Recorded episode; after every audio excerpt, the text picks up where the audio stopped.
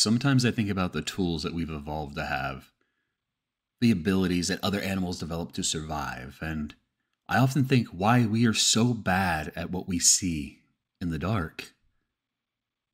Have you ever wondered if perhaps it's better what we can't see than if we could actually discern what is in those shadows? Such is the case as we look into the story of Don't Look Unless You Hear the Door. Have you ever heard those noises around your home late at night? Sounds of moving around, but you write it off as, na- as the neighbors? Or the creaking walls as the place settles? Yeah, I've heard them too, all the time actually. Sometimes it's a bit too creepy, but usually I don't think much about it. That's what I was thinking when I first heard the sounds that night. It was three years ago, and I was sitting in my apartment bedroom playing video games. I remember the game was Dark Souls because there was quite a bit of that game that can be fairly quiet when there's not a lot of action happening. My wife was half awake in the bed behind me, watching me play from my fold out chair I used to play games on. I didn't like sitting on the bed, it was too far away, especially with a sleepy wife I have to share it with. Every time I turned my back from the chair, she was drifting off a little bit more each time. After about half an hour, I heard the soft, rhythmic sounds of snoring. I checked and saw she had fallen asleep. I smiled and continued to play quietly.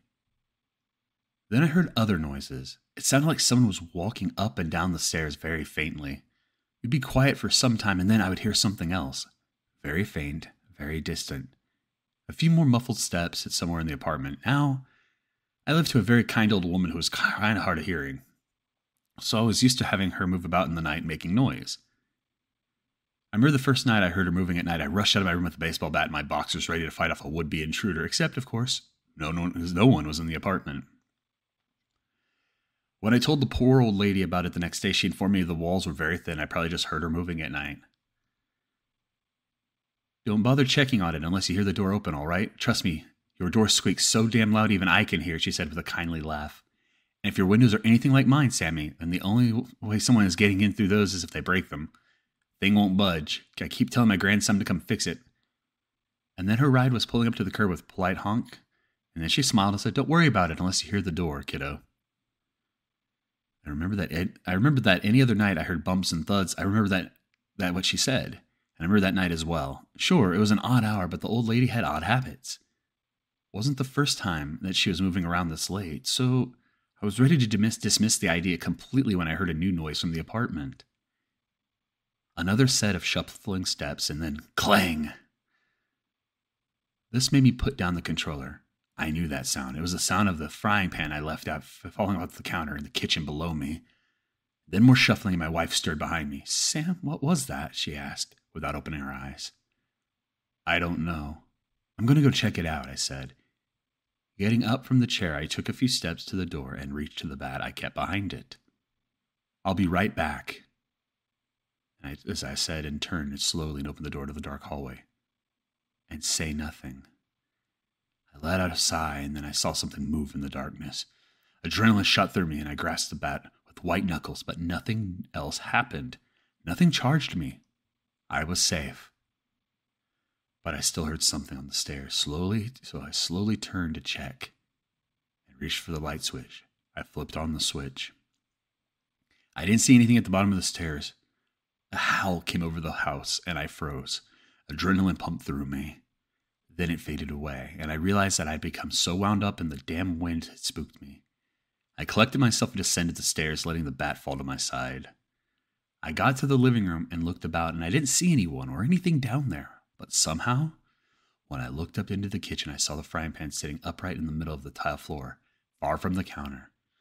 I raised my bat and approached it, slowly. I bent down to pick it up, and that's when I heard a new sound behind me breathing in my ear. I spun and swung the bat in the same motion and clipped something with a thud. It crumpled to the ground with a yelp of pain, an awfully familiar yelp of pain and a string of curses. Sam, what the hell? My poor wife held her arm. I dropped the bat brought my hands to my mouth. Holy shit, I am so sorry. I crouched down to my wife and held out my hand. Are you all right? Yeah, yeah, I'm fine. You missed my head at least, she, she chuckled. Gotta have a ball at the office telling people how I got this bruise. My face went from hot to from hot from embarrassment. You know Jamie is never going to let that one go, Carly. I helped her up. Well, that sounds like a personal problem, doesn't doesn't it? She said as she looked at me, rubbed her arm, and then took a then a cold breeze look brought a look of confusion over her face. Darling, did you open a window? She asked with a shiver. My face went from red to shame to white with fear. No, I said, darting to the window. I reached the window in the living room and closed it. Why hadn't I noticed that before? Had it been open before? Something slammed against the window with a crash, hard enough to almost shatter the glass. Then I heard its gurgling, strained breathing. I saw its hideous, inhuman face. Dead, black eyes stared back at me with a gnarled face out of a nightmare. It wasn't human. My head hurt just looking at it. I couldn't see movement where its mouth should be, even if it had a mouth, but it spoke to me through the glass. I'll be right back, it said to me in my in a voice, a twisted echo of what I had said earlier.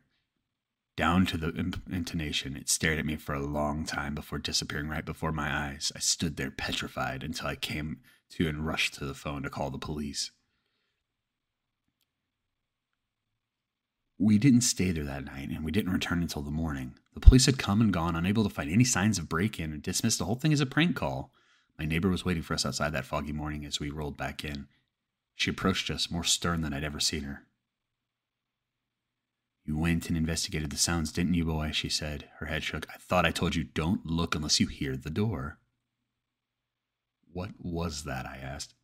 You don't want to know she said. Just do what I said, and don't look unless you hear the door open. She strode back her door to her door and paused and looked back. It's what I do when I hear him. Start locking your bedroom door. It knows you now. I don't know what this thing is, and I don't want to know what it's capable of, but I lock my door at night. And I dead bolt the front and back door. I've got alarms on the windows, and you can still hear the noises, though. So if you ever hear noises in your apartment or house at night and you can't explain it, and there's no way that someone could have broken in, be careful. Just to be safe, stay in bed, close your eyes, and try your best to ignore it and don't go looking for it.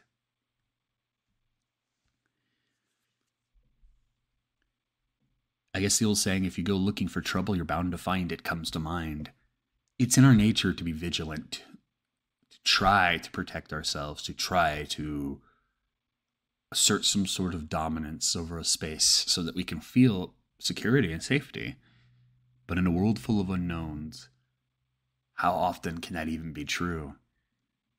We're more likely to look into the darkness and find the darkness staring back at us.